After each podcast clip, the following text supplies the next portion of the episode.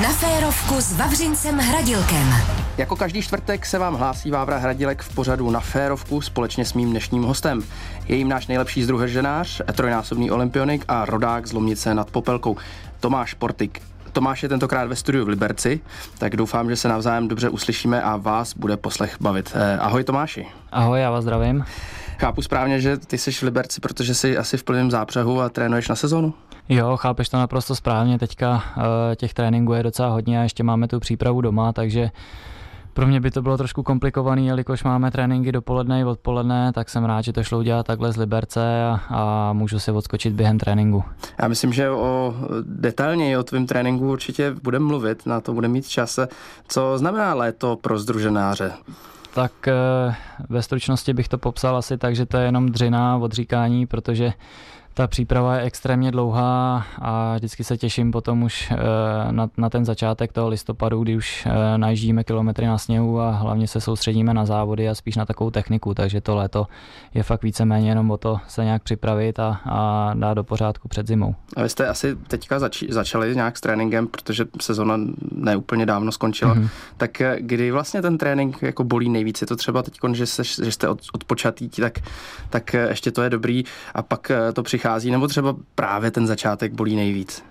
Tak já to mám asi rozdělený tak na ty dvě fáze, protože uh, víceméně po té sezóně, když to skončí, tak člověk si odpočíne, jde na dovolenou a, a pak když do toho 1. května naskočíme, tak uh, kolikrát se ani nechce, musíme se přemlouvat a, a hlavně to bolí, než se na to, to tělo zase zvykne, takže ten začátek je určitě uh, nepříjemný, těžký, ale postupně pár tréninků absolvujeme už to je v pohodě a pak pak už, když se jde do té rychlosti a, a už ty tréninky jsou kratší, ale zase bylo to víc intenzivní, tak uh, pak to taky bolí a, a takže to mám rozdělené na takové dvě fáze. Vlastně teďka, když začínáme a potom ještě před tou zimou. A, takže obě fáze jsem pochopil, že docela bolej. jo, jo, hlavně, hlavně teďka v létě na tom začátku bych řekl, že to je ještě, ještě o to víc trošku nepříjemnější, že uh, zase na to nejsme tolik zvyklí. No. A ty jsi vlastně už zmínil, že jste začali 1. května. A jak dlouho teda většinou jako vyloženě odpočíváš, že nic neděláš po sezóně? Tak já si ani nevím, jestli úplně nic nedělám. Já maximálně vždycky odjedu někam na dovolenou, třeba na týden 14 dní a tam se snažím fakt eh, regenerovat a vypnout úplně od toho sportu, protože po té sezóně toho je strašně moc a, a jsem unavený, ale eh, víceméně, když mám čas, tak chodím ještě na lyže tady u nás, když se dá a dělám nějaký doplňkový sporty, takže eh, bez toho pohybu to není vůbec, ale ale třeba já nevím, 14 dní, kdy fakt úplně vypnu a, a hodím všechno stranou. A kde jsi byl na dovolené? Tak eh, já tradičně jezdím ještě s kámošem, co se mnou sportuje do Egypta a teďka jsem byl ještě ve Španělsku, už najíždě kilometry na kole, takže takže snažím se si to udělat trošku pestrý, protože už to je uh, asi 12. příprava pro mě v A týmu a, a potřebuji si to trošku zpříjemnit už. Tomáši, my si od toho, ty jsi načal trošku, jak trénujete, jak jste odpočívali. Já si teď ještě trošku odskočím k tomu vlastně, uh, proč jsi združenářem. Jak jsi vlastně k tomu přišel, že, že jsi vybral tuhle tu disciplínu? No tak, abych byl upřímný, tak já jsem si to asi úplně nevybral. Ono mě to bylo trošku přidělený a souzený, protože uh, mám to v rodině, vlastně dědeček skákal, táta skákal taky na lyžích a, a postupně mě do toho uh, přivedli taky a samozřejmě jsem dělal spousta jiných sportů, ale tím, že tu kombinaci mám v rodině, tak uh, jsem ani neměl moc na výběr a postupně uh, jsme usoudili, jestli bude jenom skokan anebo uh, dělat tu kombinaci, takže myslím si, že jsme se rozhodli nakonec správně a ta cesta byla správná. Když jsi říkal, že táta skákal, dědeček skákal, tomu se říká když děláš jako združený, združenou disciplínu běh na lyžích a, a, a skákání, tak, takže si říkáte, že jenom skáčete, jo? Nebo, nebo skákali jako specialisti?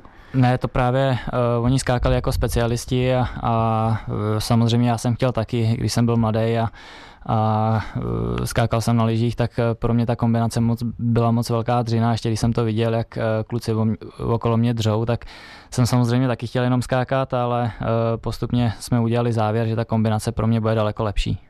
No hele, já, když jsem si vlastně studoval trochu jednak materiály na tebe i na, na disciplínu, tak nesetkáváš se často s takovým názorem, že vlastně vaše disciplína, teda kombinace, jestli není sport pro toho, jako komu nejde ani jedna disciplína?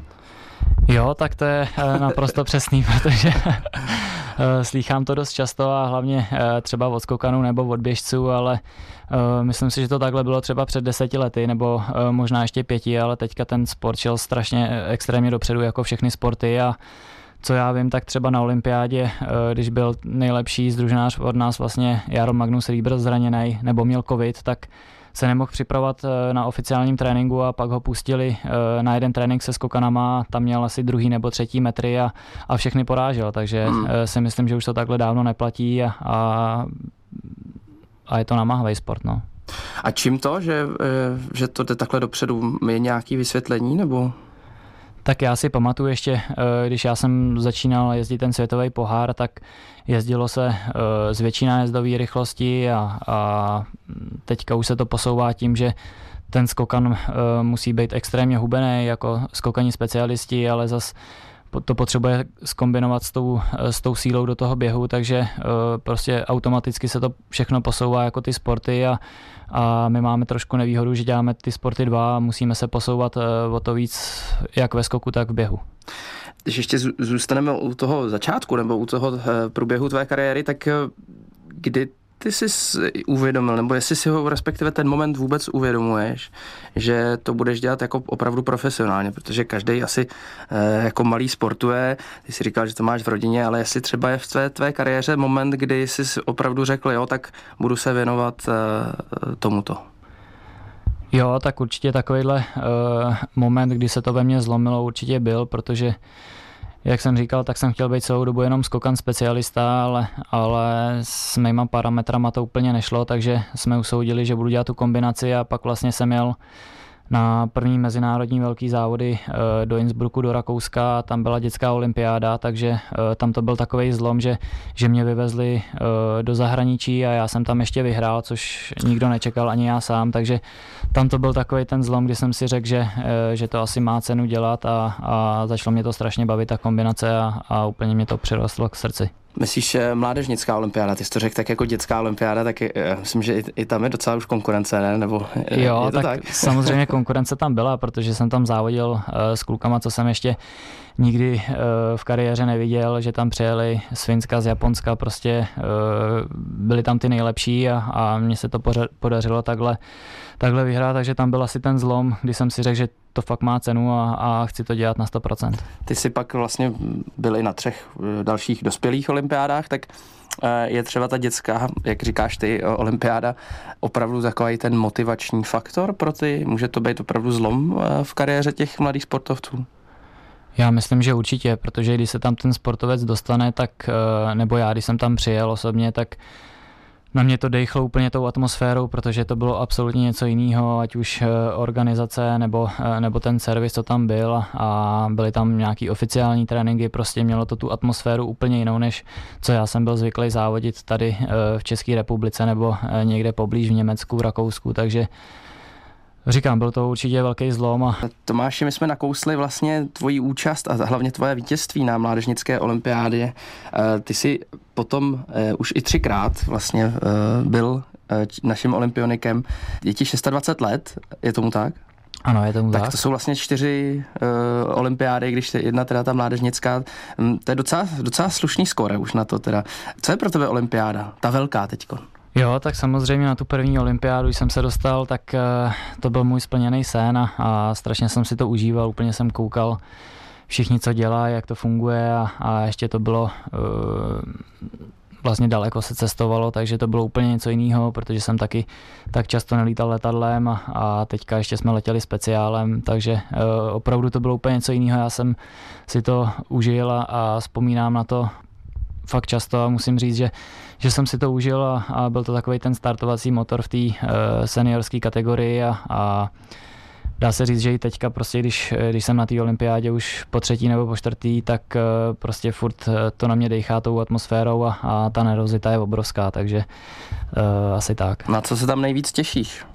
že už máš zkušenost, tak na co se nejvíc těšíš na, na tak, olympiádě? Kromě závodu samozřejmě. No, tak samozřejmě vždycky se těším na ty závody a, a furt mám v hlavě a promítám si, kdybych udělal nějaký pěkný úspěch, s kterým bych byl spokojený, tak tak to mám furt v hlavě, ale samozřejmě se těším i na to, že se tam potkám s jinýma sportovcema, co uh, dělají třeba tady kluci od nás biatlon nebo tak, že tam mám spoustu kamarádů a, a my se jen tak nevídáme někde ve světě na závodech, takže i to je pro mě takový zpestření, že tam můžu uh, si pokecat s nějakýma jinýma lidma, než uh, jenom v tom uh, kolotoči, co se furt točíme my, takže určitě to má uh, spousta kladných věcí.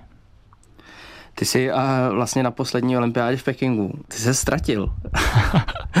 Já to, bohužel teda vlastně takový, takový titulek, uh, který nezapadne. Mm-hmm. Proto se na něj ptám. Nestalo se to mimochodem jenom to ale stalo se to i tvýmu kolegovi, jo, jo, soupeřovi. Tak uh, pověz nám, jak se můžeš ztratit na trati?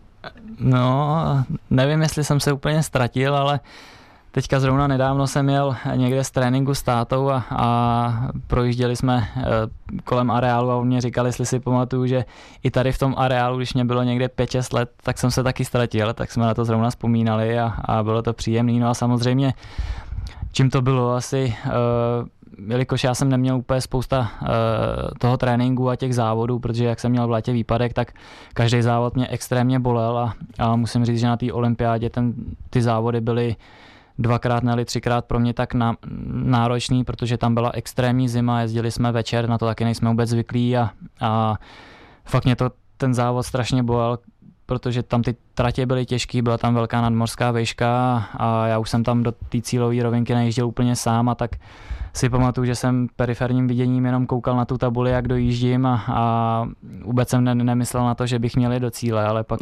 samozřejmě, když jsem dělal eh, v cílové rovince rozhovory a, a první reporter si mě tam odchytil z Eurosportu německého a říkal mi, že jsem nebyl jediný, že uh, právě ten norák zabloudil, tak uh, jsem se musel aspoň pousmát, že jsem v tom nebyl sám a, hnedka jsem byl klidnější.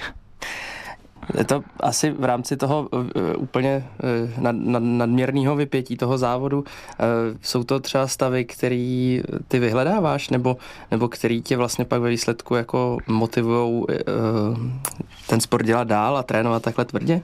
Jo, tak určitě hlavně já si myslím, že to bylo hodně ovlivněné tím, že jsem víceméně čtyři měsíce v létě nemohl vůbec trénovat, takže potom, když já jsem už v zimě naskočil do toho světového poháru, tak jsem jsme byli domluveni, že absolvuju třeba jeden, dva závody před tou olympiádou a nakonec jsem byl úplně všechno a, a musím říct, že mě to asi pomohlo, protože ty závody mě v zimě extrémně bolely a, když se na to teďka vzpomenu, tak e, mě to žene, abych v létě trénoval o to víc, protože už takovýhle pocit úplně nechci zažívat a abych bloudil někde, někde na trati, takže samozřejmě je lepší mít natrénováno. Probírali jsme právě uh, tvoji účast uh, na olympiádách. Je ti 26 let, kolik dáš ještě olympiád? No, tak to bych... Nebo těch olympijských cyklů, no, tak... Uh... Tak to je hrozně těžká otázka, protože uh, teďka jsem měl poslední dobou takový období, kdy jsem si říkal, jestli to má cenu nebo ne, protože přišlo to zranění a, a stalo se mi to poprvé, takže já jsem moc nevěděl, jak s tím pracovat a, a samozřejmě se to bude trošku odvíjet od toho, jak eh, mě to v zimě půjde a půjdou ty výsledky. Takže když, když eh, mě to bude naplňovat a ten sport mě bude bavit a budou přicházet i nějaký pěkný výsledky, co mi udělají radost, tak bych to samozřejmě chtěl dělat co nejvíc a, a těch olympiád ještě pár oběd, ale, ale všechno záleží, jak se bude dařit a, a jaký budou výsledky v zimě. Jaký vlastně vy máte nějaké kvalifikační podmínky? Jak to, jak to funguje? Tak eh, aby jsme se eh, dostali na olympiádu, tak eh, samozřejmě musíme absolvovat světový pohár a, a vyjet si nějaký bodovaný místa, takže bej do 30 a, a pak se to tam ještě proškrtá, protože těch nejlepších států tam mají spousty závodníků a, a musí to dát do celkového 50. místa, takže sebrat co nejvíc bodů ve světovém poháru a, a pak se tam dostaneme v pohodě. Jak je teď konkurence v Čechách vlastně? Hm, Tuším, že vy jste v Manšaftu 4. Je to tak? Jo, je to tak, tak eh, tady ta konkurence asi nebyla nikdy moc velká, protože eh, ten sport není úplně jednoduchý a ty podmínky tady jsou těžké, takže musí to dělat člověk eh, který je fakt rozhodlej, že ho to baví a, a že chce na sobě makat a pracovat, takže my jsme čtyři tady teďka stálí, eh, dá se říct, že ještě furt mladý, takže už tady nějaký čtyři roky spolu takhle jezdíme furt ta stejná parta a myslím si, že to ještě takhle dlouho vydrží, protože ty kluci jsou ještě o rok nebo o dva mladší než já, takže máme k sobě blízko a, a máme takovou spíš rodinnou atmosféru v tom týmu. A dá se uh, severskou kombinací uživit? Teď to nechci brát jako z mhm. pohledu toho nějak, kolik dostáváte nebo co vám je hrazeno a nehrazeno, ale tak jestli třeba musíte, jestli můžete být v klidu a trénovat, nebo, nebo jestli do toho kluci, nebo ty studuješ, pracuješ, jak to je? Tak eh, samozřejmě všechno se to odvíjí od těch výsledků, protože musíme splňovat nějaký Uh, nějaký tabulky, co má vedení a vždycky nám před sezónou dají nějaký cíle a podle toho se to odvíjí, ale uh, samozřejmě tenhle sport, kdyby jsme do toho měli dělat ještě jakoukoliv práci nebo brigádu, tak by to absolutně nešlo stíhat, protože víceméně máme dvakrát, ne třikrát denně trénink a, a často odjíždíme i do, do zahraničí na soustředění, protože tady ty podmínky jsou prostě špatné teďka v tuhle chvíli a, a takže uh, myslím si, že kluci, dva kluci ještě studujou a i s tím je problém potom, že kolikrát nemůžou někam odjet, takže Uživit se tím určitě dá, ale ne, e, ne do budoucna e, se tím nějak zajistit, takže je to složitý. Já jsem si někde přečetl, že dokonce po nevydařené sezóně 2018 jste museli řešit uh, vlastně vaší, vaší spoluúčast na nějakých soustředěních a závodech. No, bohužel, bohužel bylo to tak, protože uh, byl to rok úplně, co se nevyved a, a tak vedení přišlo s tím, uh, že musíme dávat nějaký příspěvky před sezónou už a pak samozřejmě ještě si na spoustu věcí přispívat, protože uh, potřebujeme třeba těch běžeckých lyží strašně moc na ty závody a, a víceméně ještě uh, skoro na každý závod mají ty nejlepší týmy a závodníci třeba nový kombinézy skokanský, takže uh, je to hrozně moc, co se musí finančně utáhnout. Tomáši, ty si nakousl vybavení, běžky, máte třeba servis stejný jako běžci klasici na závodech? Tak nevím, jestli úplně stejný servis, protože co já vím, tak eh, běžci teďka mají i svůj vlastní kamion, takže vybavení mají asi, asi o trošku lepší, ale tohle je zrovna věc, na kterou my si stěžovat nemůžeme, protože nám ten servis jezdí a, a musím říct, že e, naši kluci odvádějí super práci a, a jestli se nám stalo, že třeba jednou nám trošku nejeli liže za, ty, za těch 25 a 20 závodů, tak e, to je furt si myslím velice dobrý a, pak je akorát důležitý třeba vybrat eh, správně liže, ale zrovna v tom servisu kluci odvádějí fakt na standardní práci, na to, jaký máme podmínky, takže na tohle si stěžovat nemůžeme teďka. Podstatná část vaší disciplíny je skok na lyžích. Jak tam vůbec vybíráte třeba ty lyže? Kolik jich máte na sezónu?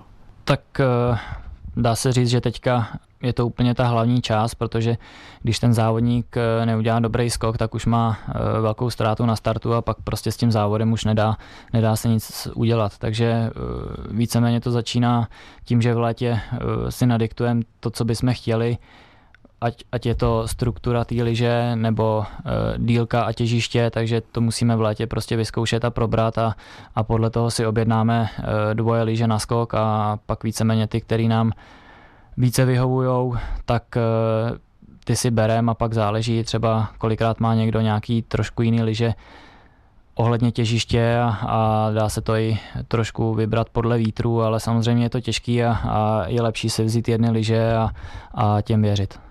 A jak probíhá to testování? To si dovedu představit, že musí být asi docela uh, důkladná práce. Představu si to tak, že máte teda několika páry lyží a skáčete, skáčete, dokud eh, nejste spokojeni, nebo jak to je? No, tak eh, víceméně my, eh, jak si to nadiktujeme, tak potom nám to z té fabriky přijde. A, no, ale podle čeho si to nadiktujete? Nějaká zkušenost nebo, nebo testování? No, tak dá se říct, že ta dílka je, je víceméně furt standardní, akorát teďka je v módě, že prostě ty závodníci musí být co nejlehčí, takže se tím pádem i, i zkracují liže eh, kvůli tabulkám, aby, aby všechno prošlo na kontrole a víceméně je to o té zkušenosti toho závodníka, protože oni, když si to závodník sám e, neřekne a nepoprosí o to, tak mu přijde prostě taková neutrální liže s těžištěm a, a s tím může skákat, ale pak, když ten závodník dobře vnímá e, tu druhou fázi letovou, tak samozřejmě s tím těžištěm se dá trošku hejbat a, a je tam trošku jiný cit té liže, takže to potom záleží na tom závodníku, jak se k tomu postaví a jestli si chce nějak eh, vyzkoušet něco lepšího, co by mu mohlo sedět. Druhá fáze letová, to mě zaujalo, to je to už je teda po odrazu, jo? Nebo... Jo, jo, jo, přesně tak. Jasně. Takže eh, první fáze je rozjezd. Tak víceméně ten rozjezd je uh, standardní, prostě to závodník si musí, musí v tréninku uh, udělat to postavení tak, aby mu to vyhovovalo, protože tam každý uh, milimetr nebo centimetr je strašně znát na rozdílu a, a samozřejmě nejdůležitější je ten samotný odraz a, a potom průběh, průběh toho letu, takže stejně nejvíc záleží na tom odraze. A ty jsi ještě zmínil kombinézy, tak mm-hmm. to je taky asi docela alchymie, ne? Jo, musím říct, že uh, já jsem s tím měl taky uh, dlouho problémy, protože každý rok se nám teďka mění pravidla vůči, vůči kombinézám a je to strašně těžký tady u nás prostě uh, mít tu kombinézu, který uh, ten závodník věří a hlavně uh, když ji věří, tak ona čím víc skoků v tom je, čím víc skoků v tom uděláme, tak pak se ta látka roztahuje a už to není tak kvalitní, takže dejme tomu, že každý čtyři závody to chce aspoň novou kombinézu a, a udělat úplně tu stejnou kombinézu, jak není jednoduchý. To jsem se právě chtěl zeptat. Tak je to, je to normálně ruční práce, ruční šití? Jo, je to ruční práce, akorát se to uh, vlastně trenér nebo ten, kdo nám šije kombinézy, tak, tak se to prostě nastříhá podle těla, uh, musí se to změřit a, a říkám, každý rok ty pravidla jsou úplně jiný. Teďka jsme měli třeba, že ta kombinéza může být uh, o 3 cm větší, než je obvod těla, a teďka to zase změnili, že to, může, že to musí být mezi třema až pěti centimetrama, takže je to víceméně, každý rok se to dělá znova, každý rok nás měřej, protože nevím, jestli si sledoval v zimě olympiádu, eh, když tam měli týmy skokaní s holkama, tak eh, tam bylo asi 6 nebo 7 diskvalifikací, takže eh, ty silné státy se s tím snaží trošku nějak no udělat si prostě uh, trošku výhodu, takže uh, oni to měřejí fakt poctivě a, a je to těžký, aby člověk potom prošel v klidu na té kontrole. A to vás měřejí po každém závodě? Uh, nebo... No, dá se říct, že uh, ty tři nejlepší třeba nebo šest nejlepších jde automaticky po každém skoku a pak ještě v průběhu toho závodu si uh, můžou z té fízy vzít koho chtějí a, a prostě musí jít na tu kontrolu, ať se mu to líbí nebo ne. Jak dlouho trvá taková kontrola? Tak asi trošku i záleží uh, podle toho, jakou má zrovna uh, ten chlap, co dole to kontroluje náladu, protože může to trvat třeba uh, dvě minuty, že si člověk uh, stoupne jenom na váhu, on ho trošku ošmatá, řekne, že to je dobrý a pak to může trvat i 15 minut, když mu bude měřit uh, skokanský liže, velikost bot, velikost té kombinézy a pak je ještě propustnost kombinézy, takže může tam být eh, dvě minuty, ale klidně i 20 minut. No. Tomáši, uh, ty jsi už několikrát zmínil, že jsi měl v loňské sezóně, no, v loňské přípravné sezóně uh, problémy se zdravím, že jsi byl zraněn, tak uh, co ti bylo?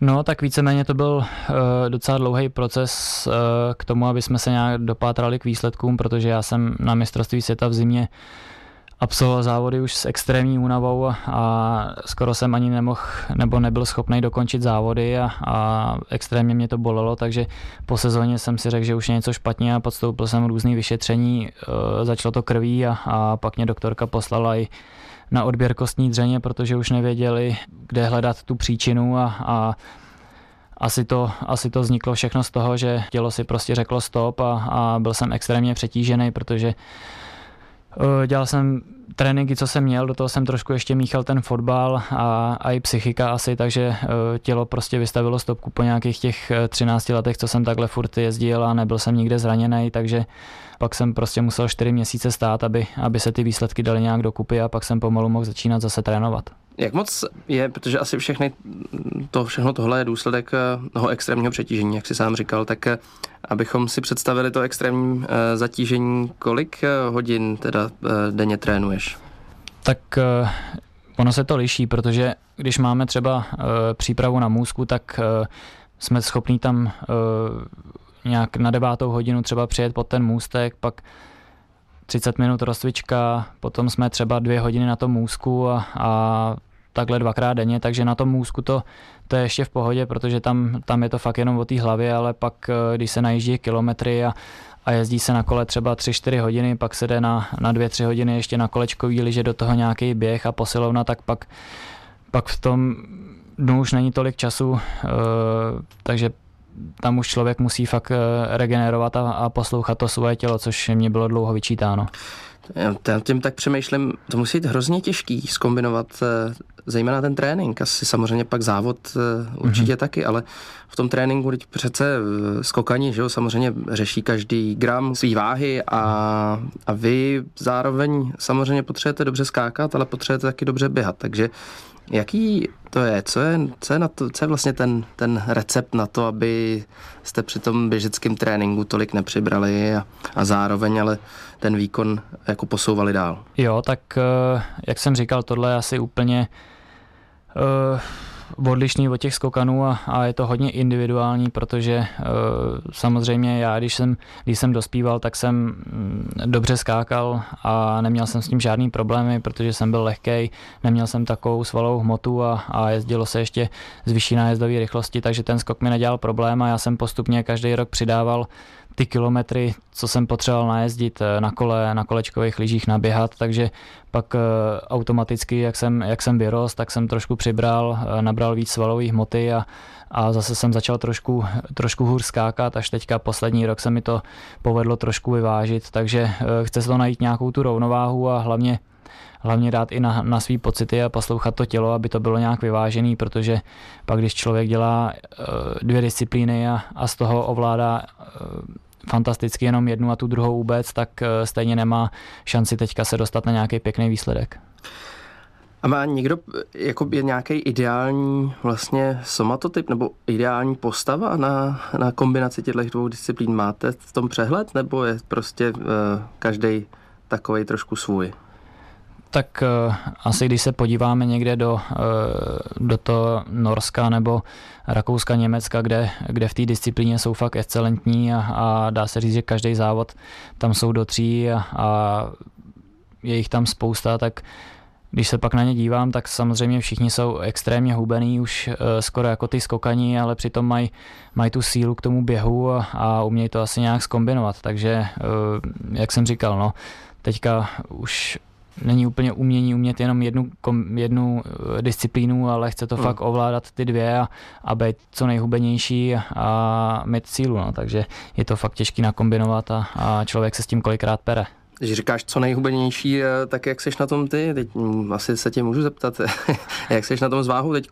Eh, si předpokládám, že v přípravě si můžeš dovolit trošku mít víc než, než v závodě, nebo jak, jak to máš? Jo, tak samozřejmě já, já musím držet uh, velký diety, když, když mám tu sezónu, tak dlouho jsem s tím měl taky problém, až, až teďka poslední rok jsem začal uh, spolupracovat s pár lidma, co mi s tím pomáhají, takže uh, mě to po té sezóně vždycky vyskočí na nějakých 70 kg, třeba 71, kolikrát i 72 a potom v zimě, ještě teďka, jak máme novýho trenéra z Polska, tak ten samozřejmě na to klade daleko větší větší důraz a, a samozřejmě já tam mám někde 65, 66, 64 kg a u něj by bylo ideál třeba 60 kg, ale, ale tam je velký rozdíl potom a, a už zase bych neměl tu sílu do toho běhu, takže to chce nějak nakombinovat a udělat tu střední cestu. Hele, je to třeba tak, že si prostě v sezóně tu váhu hlídáš jako pravidelně, nebo se prostě dostaneš třeba eh, týden před prvníma závodama na, na tu váhu a pak už to neřešíš, aby se s tím nějak nerozhazoval, nebo je, jestli, jestli ti to třeba i psychicky pak jako ne, ne, neschazuje jo, před tím jo, závodem. Tak, tak samozřejmě uh, už teďka v létě to hlídám, že jo, teďka jak jsme začali, tak už, uh, už i trenéři nás před každým tréninkem na můzku váží, aby měli tu kontrolu toho, jak na tom jsme a prostě postupně do toho listopadu to musíme schazovat a, a dostat se na ten ideál třeba dva, tři měsíce před, před tím startem, aby si to tělo na to zvyklo a pak uh, bylo schopný snášet ty, ty závody a, a dobře regenerovat, ale uh, samozřejmě ne každý s tím má problém, ale, ale bohužel já jo a musím s tím nějak pracovat. Tak věřím, že v budoucnosti s tím budeš mít méně a méně problémů. Tomáši, eh, čas je neúprostný, ještě mi v, v rychlosti řekni, kdy tě naši posluchači budou moct eh, vidět eh, na, na dalších závodech. Předpokládám, že jsou nějaký je letní sezona, tak jak to máš ty? Tak my jsme teďka ve fázi přípravy, ale, ale příští měsíc máme nějaký menší závody u nás v Lomnici nad Popelkou, tam, kde jsem vyrůstal, tak tam to bude taková první zkouška té psychiky, jak na tom jsme a to bude spíš takový sranda závod a potom samozřejmě za dva měsíce máme nějaký letní závody, Summer Grand Prix, kde, kde se sjedou všichni kluci ze světa a, a tam člověk vidí, jak na tom aspoň je, ale já jsem domluvený s trenérem, že asi ty závody nebudu úplně absolvovat, protože eh, se budu soustředit na to, abych eh, dohnal tu kondici z toho minulého roku, takže já se budu připravovat až na ten listopad, na ten zimní světový pohár. Tak i když je to daleko, tak ti, ti i tak budeme eh, držet palcemi na radiožurnálu Sport a věřím, že i všichni naši posluchači. To byl Tomáš Portik. Tomáši, díky moc za tvůj čas. Já taky děkuju.